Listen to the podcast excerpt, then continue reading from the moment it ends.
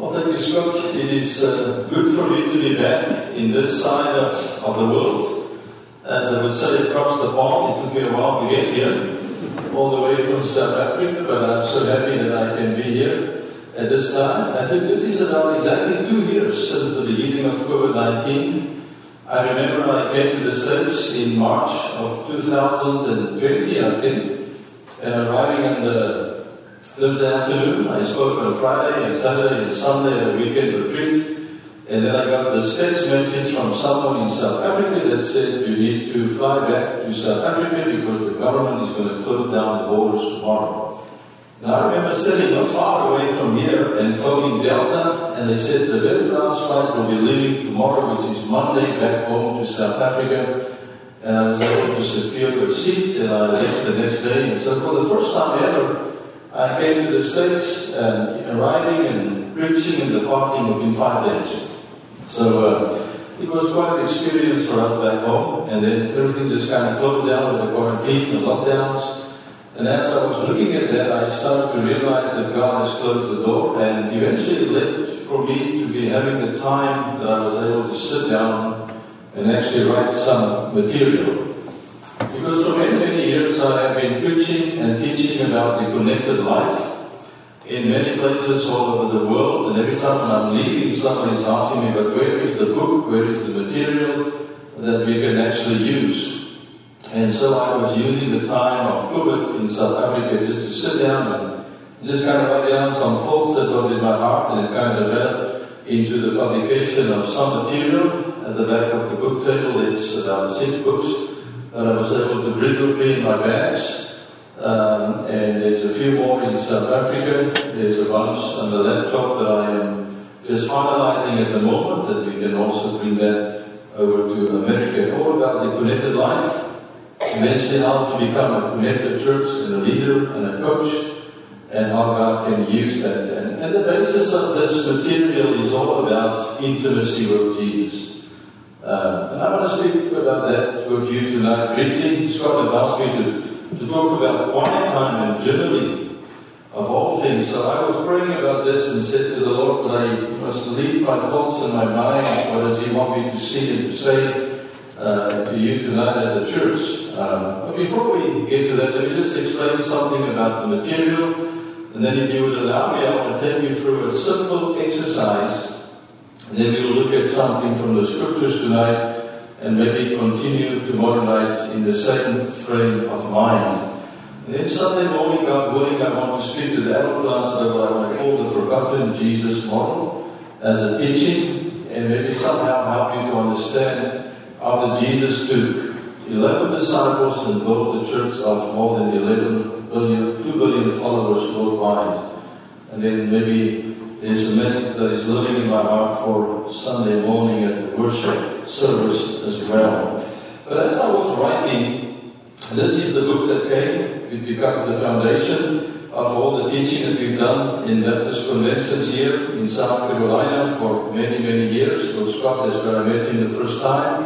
In the beginning it was called Connecting with God, but as I was writing, it changed the word into the word of Paul, that we can be and become the followers that we are meant to be. And the basis is coming from Mark chapter 3, where Jesus was climbing the mountain.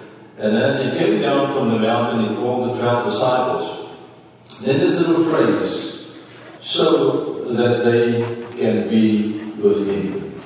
Before they are sent out to cast out demons, heal the sick, and do the works of mercy. Our first responsibility as a Christian and as a leader is to learn how to be with Jesus. Not to prepare a sermon to preach on Sunday, because many guys, Scott would remember that when we talk about quiet time, they will tell you, but I am reading my Bible. I do go to church on Sunday, and I do are part of a Sunday school class, and but most of the guys are reading the Bible because they are preparing a sermon for Sunday. And for me, it's not about that. For me, it's just to sit at the feet of Jesus and just to be with Him and to enjoy Him and to listen to His voice what He has in His heart for me in this given moment. I've come to realize that a life of victory hinges on three basic things. And the first one is an act, and, uh, an act of surrender. the surrender of yourself unto the Lordship of the Lord Jesus. The specific purpose in life is to make a decision only to do and to say what you've heard from Him. Which brings me to the place that you need to have a habit, which is a daily habit of sitting at the feet of Jesus and be able to listen to His voice. So this book is a result of this. It's a it's something that the church can use at the moment. It's a cycle of discipleship that begins with being with Jesus. I will spend some time with him. There's a lot of stuff inside here about the typical daily life of Jesus, his example, enemies of intimacy, how to hear his voice inside here, understand how God is preparing us and setting us, that we can use as a local church. And there's a study guide and also a leadership guide that goes with that. And why I wrote this book from that perspective is the fact that I saw something in the writing of the material and my own studies that you cannot really separate revival, which is the front burner from our hearts, from discipleship. And you cannot separate discipleship from revival. Jesus himself walked away from an atmosphere of revival at the Jordan River when he was baptized. Atmosphere of revival. There were hundreds of people there. In the Gospel of Mark, chapter 1, verse 5, we read that the Bible says that the whole Jewish land was there. There was a lot of people. It would have been easy for Jesus to take the disciples of John the Baptist, who has been discipled already, and the crowds of people and start a movement of people that can overthrow the Roman Empire and can change the nation, but he did not. He walked away from that. He walked away from an atmosphere, from a success story, from a crowd, from a big event, because his father led him into the wilderness and eventually took him to Galilee and gave him the name of 12 disciples, the names. And so he started and invest his life in those 12, and they became the instruments that God used after the day of Pentecost. Paul, the Apostle Paul, did exactly the same. He was preaching in Ephesus, for three months and they resisted the message and so he took the 12 disciples and he taught them every day for two years and then the revival broke out in Ephesus which is present-day Turkey today, not far away from Kusadasi if you go to that area in Turkey that you will see. So it's the same principle. So I realized something that you cannot really separate revival from investing in the lives of people. And I started to think about that from that perspective, but I will speak more about this on Sunday morning at uh, the Sunday school session just as a means and helping you to understand what does the model look like and how we can help local churches in America and even worldwide as well. But then this little book, it's called Connecting Time. It's time to stop, it's time to reflect, and it's time to reconnect. Um, and I remember I wrote this book the first time in Afrikaans when I was in Netherlands. And I was preaching there at the conference, and the guy that picked me up at the airport drove me to the place. And, and I remember as he was driving, he was looking backwards like this, and they talked to me. And I said to myself, I'm going to go to heaven in Netherlands. because at some point the traffic is getting worse and bad, and this guy is driving and looking back. And so I told him, just look in the front, you'll be okay, just leave me, I have to prepare for the service. And so I opened my laptop and I started to look at a few things, and I made some notes, and this becomes the outline of the book that I wrote many years ago in Afrikaans. It was a smaller booklet, but in December of last year, God started to lay this upon my heart, and I took some time to really just kind of put some effort in this, what is in my heart, to discuss the principles of Kabbalah, the principles of learning how to be there, which is very important in your quiet time. Looking at the model of Moses that God Himself gave to him, which I think is very important. And if you read this book, it's about one aspect of the life of the Lord Jesus, how Jesus had his quiet time, built on some information in there that I spoke about the life of Christ. I look at Paul's life, George Mueller, one of my mentors from Bristol, died many, many, many, many years ago, and my own personal way of spending some time with Jesus. But this will give you a good example there's some follow-up material for running on empty and the giver and spiritual breathing and so on that can help you to have a meaningful, meaningful quiet time.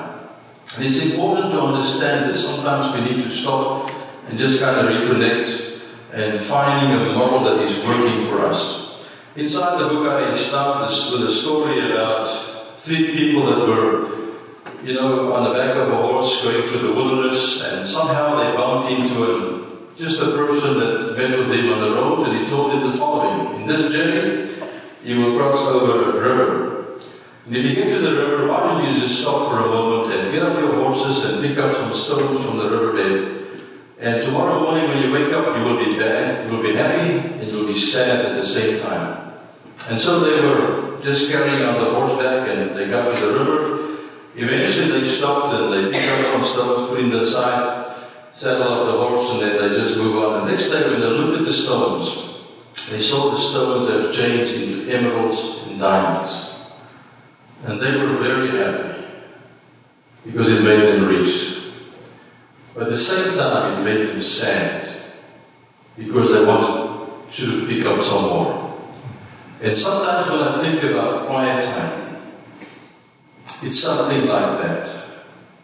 Because Andrew Murray used to say from South Africa that one of the great problems of the local church in South Africa, and I guess also here in the States, is that we have exchanged a life of intimacy with Jesus, with Bible reading and prayer and going to church. So the question is not did you read your Bible today? The question is when you read your Bible, did God came down and spent some time with you and spoke to you, because that's the actual question that we need to answer. If you haven't met with God in your quiet time, you've just gone through the motions of reading, of Christianity, of a religious activity, but you haven't met with the creator of the universe. And this little booklet is all about that to help you to see and to understand something of that. And I wonder if you would allow me before we start our service tonight, just to do a, a simple exercise. Just to show you how easy it is to become quiet sometimes. You can find yourself in any place sitting in the reception area of a local dentist or a doctor or a hospital or maybe at the airport, some places, and you can keep yourself busy instead of watching television, browsing through newspapers. And the sad thing about this is we are so addicted to technology, we just keep on looking at a mobile phone. Did you know in the year 2019, more than 50% of the world has mobile phones and internet connection? And the average person touches his mobile phone 5,000 times a day. That's the screen. Uh, that was in 2019, and I guess this is 2022. It's probably even worse today. Uh, that's the average. So you get those guys that way up there and those guys that might be below. But the average nowadays is about that number. Spending an average of six hours on the mobile phones on a daily basis. That's a lot of time.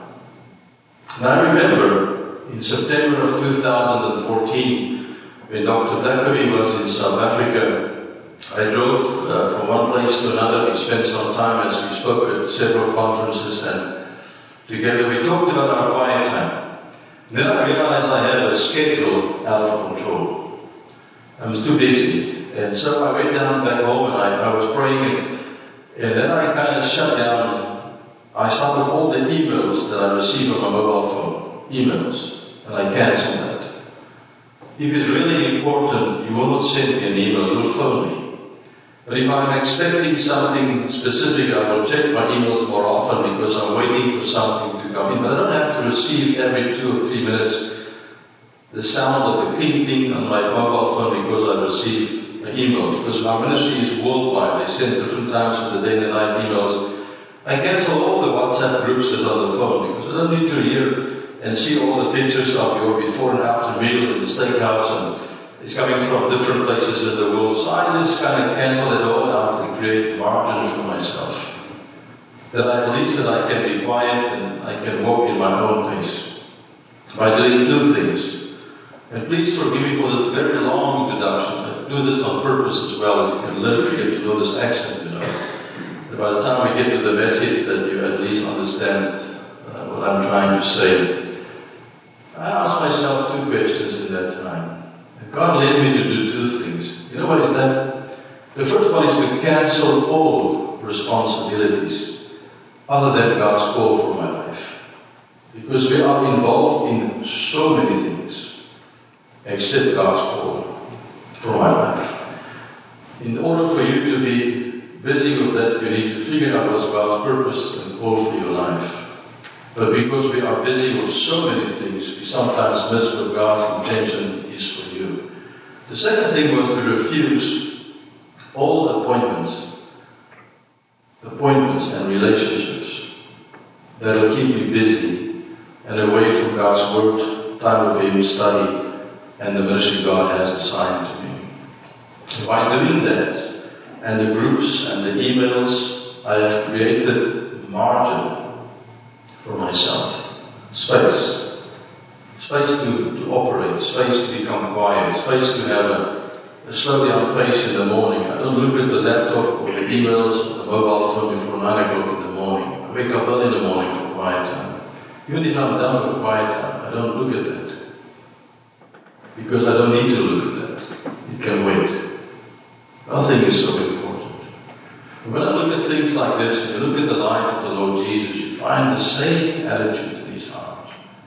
And this is what you will find in some of these two books very practical information how to do that, where to do that, how to walk away from the busyness of life because there's things which is very important. When you start to understand what Jesus was actually saying to Martha, the one thing which is needful is to sit at my feet and listen to my voice. But before we get to our service tonight, I promise I will not preach to you a sermon for an hour. I want to give you a nugget because I want you to take back home just maybe a thought. And then I want you to come back tomorrow night do something more practical tomorrow night about God's voice and then we prepare our hearts for Sunday morning. And we will also give some time for a question or two towards the end of tonight. So don't be afraid, we'll carry on until tomorrow morning, but we might be busy till midnight, if that's okay with you. No, I'm just kidding. I want you take a moment, and just for a brief moment, we, we're going to do an exercise just for one minute. Just to become quiet. There's six or seven types of exercises like this in the book. I've mentioned two, but there are more that you can play around in your mind. But I want you just to take a moment and just to become quiet. And I want you to close your eyes for a brief moment, and then I want you to somehow in your mind, as your, your eyes are closed down, just kind of roll back in your mind your day in the last 24 hours. And then go beyond 24 hours to 48 hours, and then go to 72. If you get to 72 hours in the next minute, that's good. that's not so good because then you probably have rushed for the day. But maybe that's because you are a highly spiritual person. You never know. But I want you to look back in your heart and roll back in your mind the last 24 hours like an action movie, just kind of rewinding for the last 24 hours. Trusting the Holy Spirit remind you of all the things that you have said and done that might not be pleasing to Him. And as you look back and He reminds you of something, and something kind of just pops up, just stop for a moment in your mind, rewinding, and take a moment and then confess that. And just tell Him, Lord, I agree that I was maybe impatient today, and I agree that impatience is sin. I confess that before you as a sin, and I ask you to forgive me. And then I ask you, Lord, to fill my heart with the fruit of the Spirit, which is patience, and kindness, and long suffering. So if God reminds you, take a moment, agree with Him, acknowledge that, confess that, and ask Him to replace that with something, and then go on because the day is not finished in your mind. You continue until I stop. And I promise you will only take a minute instead of five minutes or ten minutes. But I want you to just to take a moment and and this we will use this as our time to prepare our hearts for the service tonight. And, and we'll do that together as a group. And so I want you to close your eyes and allow the Holy Spirit as you look back in your life for the last 24 hours up to 72 hours just to remind you of all those things and take a moment and confess that before you. And we start right now.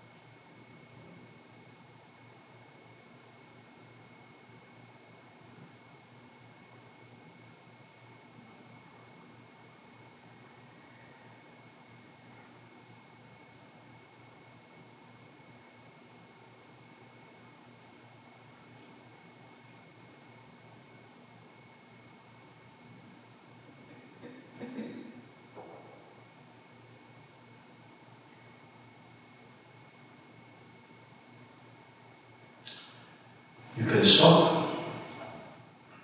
That was just one minute. May I ask you something before we continue? As you were looking back in your life, the last 24 hours in this day, and just allow the Spirit of God to remind you, were there anything that just kind of popped up, that just came into your heart your mind? That you just thought about that you had to deal with in that moment. Maybe impatience, or unkindness, or impure thought, or jealousy, or whatever it might be tonight. Just a question. Now is the time to do what Scott has said. I see the hands going up, so I would love to see if there's any one of you that maybe, just in this one minute, reminded if there's something that you kind of thought about. If there is, show me. The point I want to make is not spot. I want you to see two things before we continue. And the first thing is sometimes we overlook things like this, and then we go from, let's say, from today till tomorrow, from Sunday to Wednesday, from Wednesday to Sunday when we come to worship. And, and for many Christian people in America and worldwide, Christianity consists out of going to church, Sunday school, reading my Bible. But how will you know if you are connected and on the same level with God if you have not learned to be connected to the one who's inside you and, that, get to know the voice of the one who's inside you that actually speaks to you? Because he's inside us. You know that the Holy Spirit convicts us of sin before we sin, and then after we have sinned already, it brings the feelings of guilt, take away the peace, give the uneasiness. So he speaks to you twice, connected with one sin if you commit that. And for many people, they go from day to day without realizing this. But how will you know if you are on the same level with Him and connected if we don't take time to listen and respond to the prompting of the Holy Spirit? Back in the day when we were driving vehicles many years ago, my father used to say, my grandfather said, son, if there is mist on the mountain, you don't leave, don't drive. Because that means it's uncertain. It's not safe to be in the mountains if there's mist in the mountains, raining. Um, or you go through the mountain and you listen to your radio, you find that the tune goes off a little bit, it makes that sound, and then you somehow you, you turn the knob back that you can listen properly what he's saying. And that's what quiet time is about in the morning. It gives you some time to sit and as you read, to listen, and just kind of look back in your life or look forward and you can stay connected with the one who's inside you. Because we are drifting so easily away from being connected with. And sometimes I would just sit in the morning in my quiet time and just kind of reflect on the day that was yesterday to make sure that there is nothing that I have missed. And that I am on the same level with God. And I want to show that to you tomorrow night.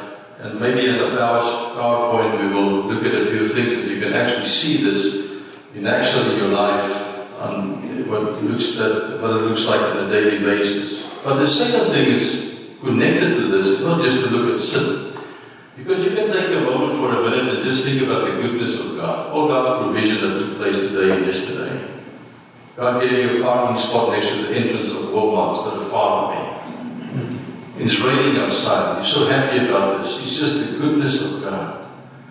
Or just the breath that we have at the moment. God's provision in time, financially or spiritually, what you need it at that moment. Sometimes just a new insight that you've gained from the scriptures and you pray about this, how to apply the truth to your heart. And the point I want to make is in my quiet time here, when I in my quiet time, towards the end of that, I've prayed maybe six, seven, eight times already instead of just once. Because prayer for me is to listen and to respond.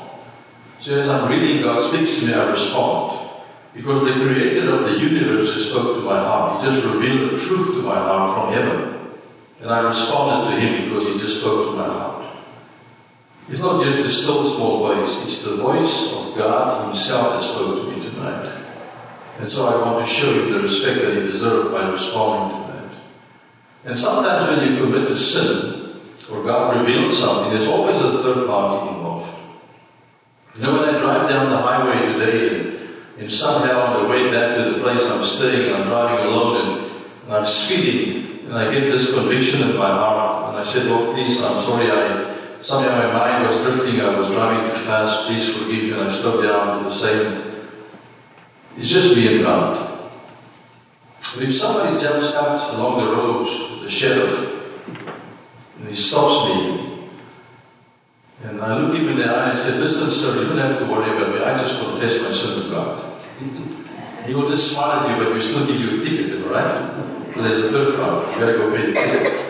Because sometimes when you sin, there's always a third party involved. It means that you can confess that with the Spirit tonight, but sometimes you still have to go and fix it afterwards to get the full picture of the peace back. Why am I saying this to you? It takes such a long time to explain this. Because quiet time is about listening and responding. It's not about prayer. Prayer comes as a result of what you've. And that's why Jesus is speaking to Martha. He said, Martha, Martha, you are concerned about so many things. But Mary has chosen the one thing which is needful. She came to sit at my feet to listen to my voice. So, having said that, I think you should be okay now with the accent so we can get to the scriptures tonight. Is that okay with you? If I would ask you a question tonight, maybe we can do that tonight, because there are so many messages inside the book, and we can talk about quiet time. There are so many examples. Um, but if I would ask you a question tonight, maybe we can talk about this. What is the elements of prayer? If God would ask you a question tonight and said, Desire from me anything that you want, and I'm going to give it to you. Anything that you want, and I will give it to you. What would your answer be? If you ask anything from me, I'm going to give it to you. The temptation will be there to ask for more money, maybe feet in the ground in your business, more success, maybe more popularity, maybe good health, whatever that might be. You might be tempted to ask Him for anything like that. In the Old Testament, the only person that God has given such an open invitation was a man called Solomon. He came to the book of 1 Kings chapter 3, they asked him, he said, Ask from me, and I will give it to you. And if you want, we can turn to 1 Kings chapter 3. And I just want to share a few principles with you, and then we will close with that tonight. 1 Kings chapter 3. In fact, if I look at the life of King Solomon, I find there's about 22, 21, 22 different things that starts in 1 Kings chapter 3 and ends with 1 Kings chapter 9 that needs to be in place in his life before he was able to have the wonderful promise of 2 Chronicles chapter 7 verse 14. If my people who are called by my name will humble themselves and pray. When we get to that verse of scripture as a quick fix for revival, there were 20 things in place in the life of King Solomon. So God was actually speaking to the repenters that needs to repent, not to the church in general, but to those who have gone into the deeper walk with God already. And it started here in 1 Kings chapter 3. And the Lord said to him, and the Lord had given the Lord appeared to Solomon in a dream by night, and God said, Ask, what shall I give you? Verse 5. 1 Kings chapter 3, verse 5. I think the temptation will be to ask for a blessing. But the answer of King Solomon was staggering and unexpected. And that caused to touch the heart of the father in such a way that he gave Solomon what he was asking for and even way beyond that. And I want us to look at that tonight. I'm going to close at the end tonight by connecting that maybe to the Lord Jesus and 1 John chapter 3 briefly. You will excuse me if I don't preach, but just talk with you like now and share a few things, but maybe not go into too much detail, because I think if you get the points, you can make it your own in your own time. If I look at this passage, it shows me what I call the elements which is available and very essential in the life of prayer from King Solomon in that moment. And what I want you to see as a beginning tonight, before we read the scriptures together, is the fact that King Solomon made four mistakes in his life. Irrespective of those mistakes, God still spoke to him and blessed him. If God would deal with you and I tonight according to the purity of our hands and hearts, we might never meet with God or hear God's voice. But this is a wonderful testimony and encouragement for me to know that God, irrespective of who I am and what I do, can still speak to me and want to use me and want to bless me midst of all my mistakes. The first thing that King Solomon did the Bible tells us he, now Solomon made a treaty with Pharaoh, the king of Egypt, and he made an alliance with the king of Egypt against the will of God. The Bible says he married Pharaoh's daughter, verse 1, and brought her into the city of David until he had finished building his own house and the house of the Lord and the wall all around Jerusalem. He married the daughter of Pharaoh. He brought her into the city of David the holy place next to Jerusalem where the temple was, was about to be built. So he made the alliance. He took the daughter of Pharaoh for him as a wife, and thirdly, brought her into the place, the city of David, which was a very special place for the Lord Jesus. And if you continue reading again to chapter 3, verse 3, Solomon loved the Lord. I just love this verse. Solomon loved the Lord walking in the statutes of his father David, except that he sacrificed and burned incense at the high places. Solomon loved the Lord, but he made a mistake by worshipping God out of the purity of his heart but in the wrong kind of way. He loved God. So sometimes we can do something wrong, we can make a mistake, but my heart is to show God how much I loved Him, but His way of worship was wrong. I think sometimes we are drifting away from, from what God has in His heart, the intention for you and I from the very beginning. Although we love Him, we are earnest, we honest, we work hard. You know, in Matthew chapter 14, when Jesus walked on the Sea of Galilee, if you read John chapter 6 and Matthew chapter 14, you will find that Jesus climbed, you know, the mountain. He sent them to go to the other side on the Sea of Galilee around 6 o'clock in the evening. He told them to go to the other side. If I can take this little book and show you this is the Sea of Galilee, you find that Capernaum is right here, my finger, right here. If Bethsaida is here. That distance is about eight miles. So he told them here to go to Bethsaida, go to the other side where the Jordan River comes inside. That's the destination they were going to. But if you read the Bible, you find when Jesus walked to them at 3 o'clock the next morning, nine hours later, he finds them in the middle of the sea. Not there, or there, there. That's what the Bible says, in the middle of the sea, 3 o'clock in the morning.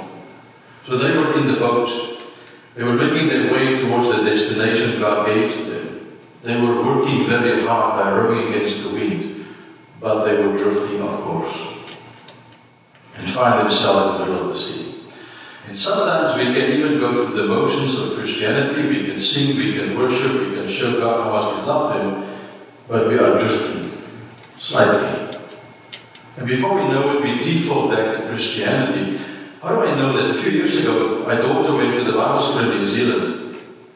And one of the key things of the of, of Canterbury Bible School in, in uh, Cambridge, New Zealand, she was there for a year in Bible school, is that all the students need to have a daily quiet time early in the morning between 5 and 6 before they got the, the meal and then the class is starting. So she was learned and taught how to have a meaningful quiet time every morning before the, the school starts. And so she came back to South Africa and I remember she was studying at university. She had to leave at 6.30 in the morning to bypass the traffic to get to the classes. And she was studying very, very hard in university. And she, she left early in the morning. So she went to church on Sunday morning, Sunday night, and went with the youth on Friday evening. The rest is just studies and early morning school and university classes. And I watch her. One week go by, second week go by, she misses her quiet time in the morning. And after two and a half, weeks, he told me, he said, Dad, something is missing in my life. I go to church every Sunday. I go to youth every Friday. I do read my Bible when I get the time because the seasons of my life is to study, but something is missing. I said, honey, it's because you have been drifting. You are missing your quiet time. But I'm reading my Bible, but I'm not connecting. You see, Solomon loved God, but he worshipped at the high places. He was drifting. So there was a problem in the life of Solomon. He had the treaty, he had the wife, he brought him to the cities, he's in the house, the palace, and he was worshipping God in the wrong way, although his heart was to show God how much he loved him. That's the background a little bit from this passage. And now God comes to him and says, Listen, whatever you want from me, I'm going to give it to you. I want you to see four things. And this, this is my message for you for tonight. If you look at 1 Kings chapter 3, Solomon said the following to the Lord. Look at verse 6. Let's read this together. He said, You have shown great mercy to your servant David, my father, because he walked before you in truth, in righteousness, and uprightness of heart with you. You have continued this great kindness to him. You have given him a son to sit on his throne as it is this day. Now, O Lord, you have made your servant king instead of my father David. But I'm a little child, to know how to go in or to come out. Before we read on, just two things. Number one, before he was asking something, he took a moment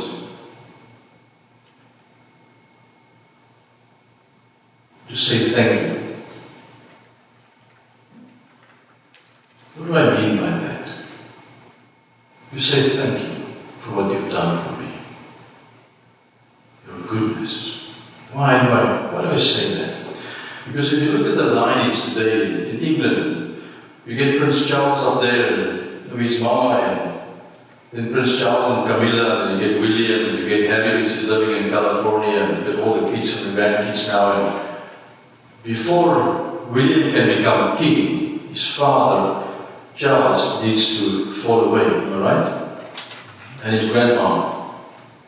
And then Harry has to wait till the two sons of William somehow will not be there anymore. So we get the Queen and Charles, and then William and the two sons, and then Harry, and so it goes on. And if you look at the lineage of King Solomon, you will see that he was number 10 in line to become the next king. Number 10. Adonijah was supposed to be king. And so God spoke to him and said, I made you king. So he took the time to stop and to reflect and just to say, Thank you for what you've done for me. You have made me king in the place of my father. And sometimes when I'm sitting there, you just take a moment and to reflect upon the goodness of God, what God has done. Remember John chapter 3, where John the Baptist, you know, when the crowds of Jesus that was there, they started leaving to go to Jesus. Even his own followers left him to follow Jesus. He said the following, he said, All things that I have has been given to me from heaven. All that I have tonight, I have received from Him. All that you have come from Him. Health, money, house, family, a book, a Bible. Is to take a moment and just to start with this attitude. He said, Father, you're good to me. The goodness of God. It's the good hand of the Lord upon me. The priest Ezra said in the Old Testament. This was this man he started off. He said, I'm not supposed to be king, but I am. And I want to take a moment I just want to thank you for all the things that you have done for me. To realize that God is good. Number one. Number two, I want you to see the second thing, humility. Verse 7. He said, You have made your servant king instead of my father David. But I am a little child. I do not know how to go out or how to come in. I am but a little child. He acknowledges that he's unfit. He's like a small child knowing what to do. How do I lead this people? How do I become the, the leader of the nation? How do I how do I direct them? How do I guide them? But this is this attitude of humility, this attitude of being dependent, this attitude of not knowing what to do. What did Jesus say in John chapter 15? He said, Abide in me because without me you can do nothing. And sometimes when I'm at home and I face a crisis, I would pray what I call the prayer of helplessness. I say, Lord, there's nothing that I can do to fix this. except just come to you. There's nothing that I can do. There's nothing that you and I can do to change the nation of America except God does that. To change the hearts of people. The sad thing about the US at the moment is 4,000 churches close every year in the US. New church plants is a thousand, so there's a difference of 3,000. The stats show that 2.7 million people has gone, people in America has left the church in the last two years per year. That's 5.4 million people.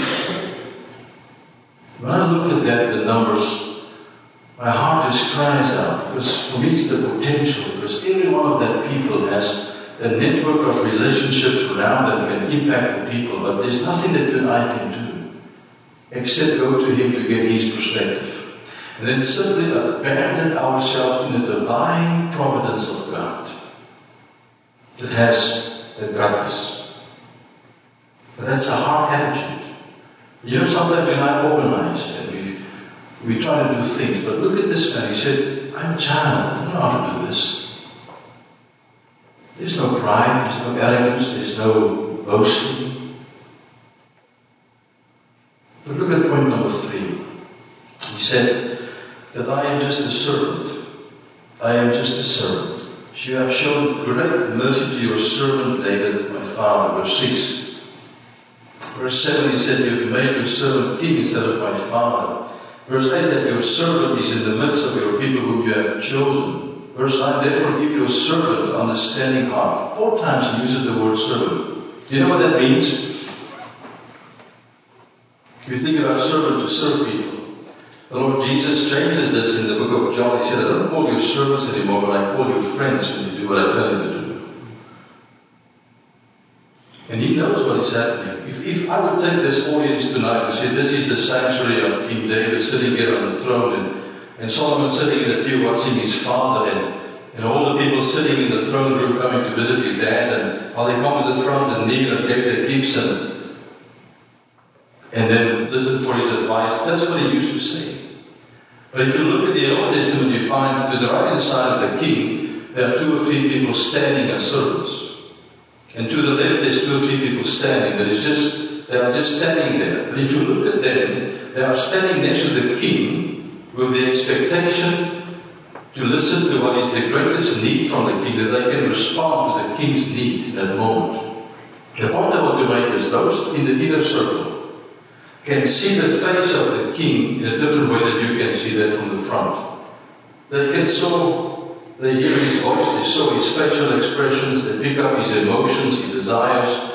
If he's whispering something, they can hear that you do not hear. One time David just simply said, Ah, just a glass of water from the well of Bethlehem. And the few pick it up, and then they left to fetch it.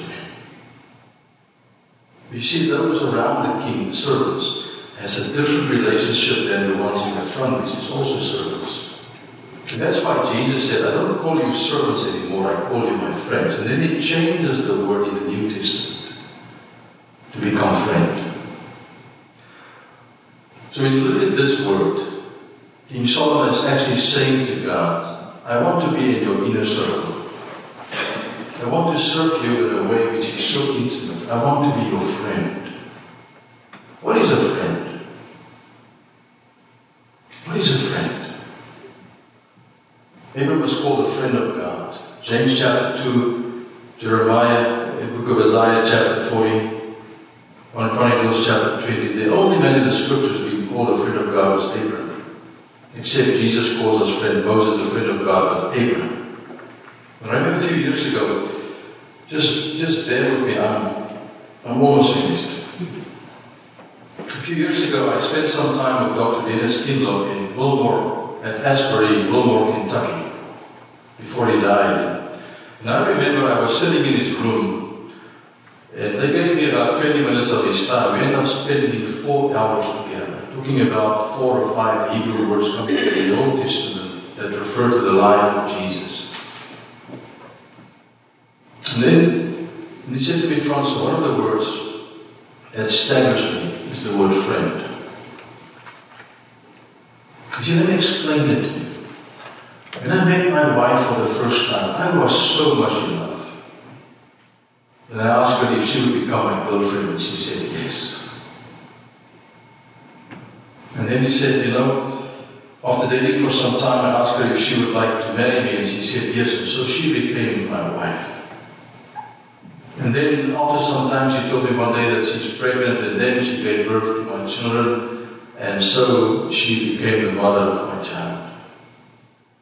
And then the child grew up. She got married one day, she phoned me, she said, Dad, you're going to be a grandfather. So I realized my relationship with my wife has changed once again because now I'm married to a grandma. That's what he told me. He said, but you know what? Ever since the 1972 revival, coming back from preaching like this, there's nothing more I like to do than take my wife by the hand and go for a walk with her, enjoy a cup of coffee, and just sit and chat with her. Then he shocked me. He said, Francois, do you know why I do that? I said, no, sir. He said, I love my wife. But I take my wife for a walk because I like her. There's a difference between love and like. You know, I love all kinds of people. But you spend some time and build relationships and friendships with people that you like. Am I right? Not that you love. You always love people, but you like to hang out with people that you like. Can you imagine Solomon said to God, I, want to be in your inner circle. I want to cultivate a friendship with you. I, I, I, want to, I want to hang out with you because I like you. Look what Jesus is saying. He said, I don't call you servants anymore because you do what I tell you. I call you my friends because it's nice to me to be with you guys. And for me, prayer and quiet time, it's not just to pray, but it's just to hang out. And just to be there around the throne and, and watch the face of the king and listen to his voice and pick up the atmosphere, watch the facial expressions and with this little attitude from my heart, at the moment I pick up what he's saying is to run, to go into bed. Like Abraham. To prepare the meal to be eaten. Cultivate a friendship because you love God. No, because I like Him. I like to hang out with Him. I love Him. Why do I do that? Because I am dependent on Him for everything. I'm. And now he comes to this little point, look at verse 9. He says, And with all this in my heart, let me ask you what, because you, you asked me this question. So let me tell you what I want. Lord, would you please give me understanding heart? What does the word mean, understanding heart? It is the word lip shema. You find it a thousand and seventy-four times in the Old Testament. Lip shema. It's to understand with your mind and your heart, to hear the voice of God and respond in obedience the moment you make that connection. Give me a heart that can hear your voice. Give me a heart to understand what you are saying to me. Give me a heart that is willing to respond in obedience that the moment you speak to me, I will do what you tell me to do. That's what I want. Because then I know I will become a blessing for the people that you have appointed me. You know, when I look at the life of Jesus in the book of Isaiah, chapter 50, verse 4, he speaks about a heart like that. A. Give me a heart that can hear the voice of God. That when you speak to me, I will respond to you. Why is he asking that? He's asking because he's a young king. He's been tasked to build the temple in Jerusalem, the palace, lead the nation, the temptation for success or reputation, busyness of a building project, everything was there. But you know, I've learned he said, I've learned to love God, even though my heart was drifting a little bit, but I, I love God with all my heart. I love to spend some time by walking in the statues of my father David. In other words, for you, it's the scriptures. The love relationship becomes visible in the time we spend in the scriptures, the statues of David. Although we might be drifting, we still love him by spending some time with him. I don't want to lose this when I'm busy. That's what usually happens when we become busy and popular. We start to neglect this, isn't it? And default back to Christianity, church Sunday, prayer meeting Wednesday, and Sunday school. But that's not important, Andrew Murray says. Because we have exchanged that life with Christianity. So give me a heart that can hear your voice so clear and help me to respond. In closing, why do we need to ask that from God tonight for you and for I? Let me tell you why. Because there are many voices today in this world that is directed to take your heart away from Him, to distract Him. The voice of a man, my voice tonight, can be a distraction. You know how many young people have lost their innocence in America the world because they listen to the voice of a young boy? How many young people have lost their innocence because they listen to the voice of the group treasure and he stood up there to drink, to smoke, to use pot? Politicians saying one thing, meaning something else. You know, when I was in Auschwitz Poland, speaking in that town, they took me the next day to look at some of those concentration camps. I looked at them, and then I looked at those trains, the carriages that the people off there from all over Europe. And they told them the following.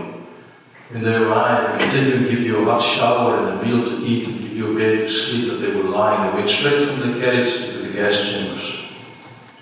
They were saying one thing but doing something else. The voice of a man. Deception. Jesus said the number one sign towards the end of times, Matthew 24, is deception. Before all there is for it, is deception.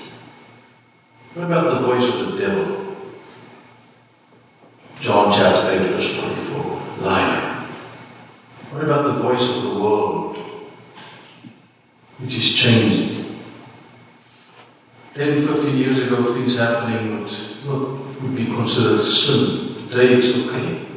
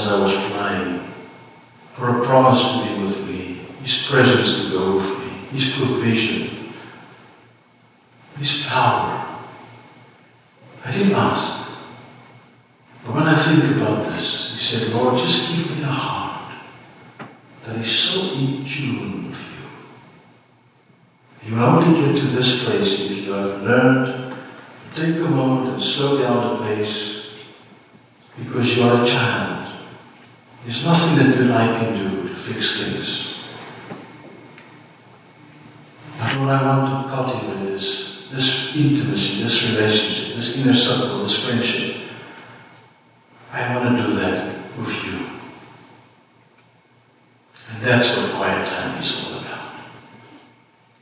To sit at the feet and listen to the voice of Jesus. And then respond to that. In closing, did I know they respond in Luke chapter 10? God spoke to Mary and Martha at the same time, Jesus. If you fast forward to John chapter 12, you would find Jesus shows up at the same place. And I just love that first verse. He said, They, that's Mary and Martha, served Jesus.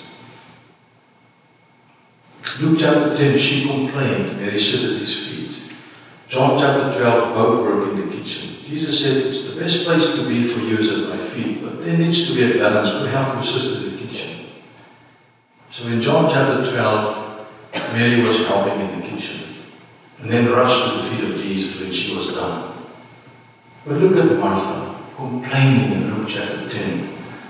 But now in John chapter 12, serving with gladness. One word from Jesus, life transforming. Can you imagine tonight every Christian in America, apart from church and Sunday school and reading Bible and studies and books and resources, come to a place and cultivate intimacy, fellowship, love relationship with Jesus by sitting at his feet, hanging out with him, hearing his voice and responding. I want to tell you something tonight.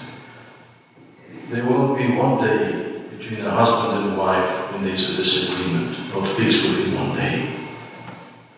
Because if you mess up today and somehow you miss that, tomorrow morning God will speak to you, you go to your wife and fix it. But sometimes days and weeks go by. A friend said to me the other day, he said, I haven't spoke to my father-in-law for six months. I said, six months? Go fix it. So in closing, 1 John chapter 3, verse 18 to 22, with a story of then I'm done.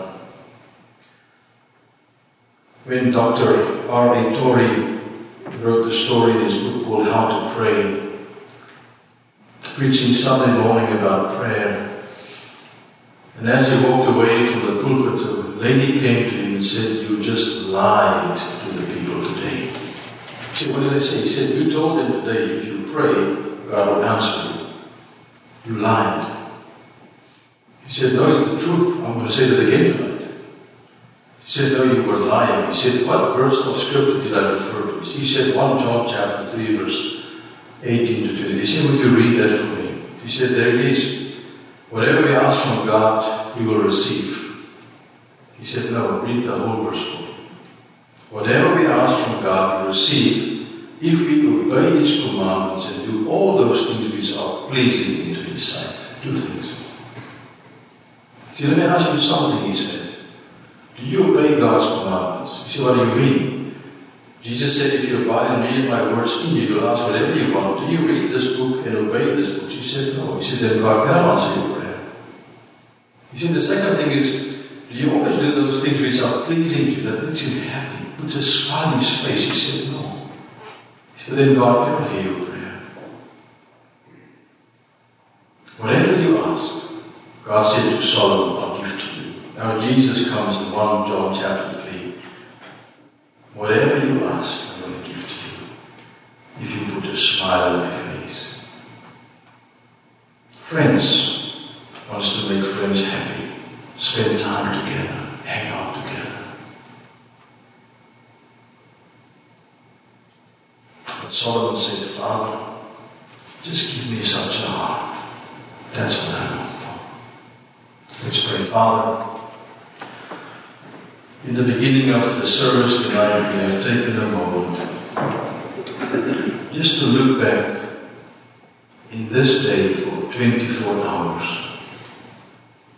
Just allowing your Spirit to remind us maybe about those things that we have said and done. That maybe that we have made a mistake or even drifted. But those are the things that is not pleasing to you And Father, sometimes we miss that because we are so busy. Our minds are filled with concerns and worries and anxiety and fear and panic. But you know that in case we've missed out something today, that tomorrow morning, as we sit at your feet to have our quiet time, then you will speak to us about that. And as we listen, we can confess, we can ask forgiveness, we can respond, we can go fix it. And we can be on the right track once again. If we have made this decision, Father, just like Daniel said, that I have decided not to defile myself with the food of the king, he made a decision about that. Paul says, I want to be nothing else except him and crucified. Joshua said the same thing, but for me and for my house, we will serve the Lord. Because when we walk away from the business of life become intentional to learn how to sit and to listen, that we would receive a blessing, Jesus said, that cannot be taken away from us. And so, Father, I pray tonight for myself and for each and every one of us here that you would help us to cultivate a friendship, a love relationship, but a friendship, and to be in the inner circle and to be close to you and to listen and to watch your face, but with a heart attitude to respond in obedience. Because we are dependent on you for everything that we need on a daily basis. We are just a mere child. And so, Father, we thank you for your goodness, your love, your kindness that you have bestowed upon each and every one of us until this moment. All the things that we have, we have received from you. And so now I pray, asking, Lord, that you would help us to have an understanding heart that is so in tune that when you speak to us, that we will pick it up immediately and understand the truth that you brought to our hearts. And help us to respond to that. May it pleases you to find within each and every one of us tonight a vessel that you can bless and use for your purpose and for your glory. In Jesus' name I pray. Amen. Amen.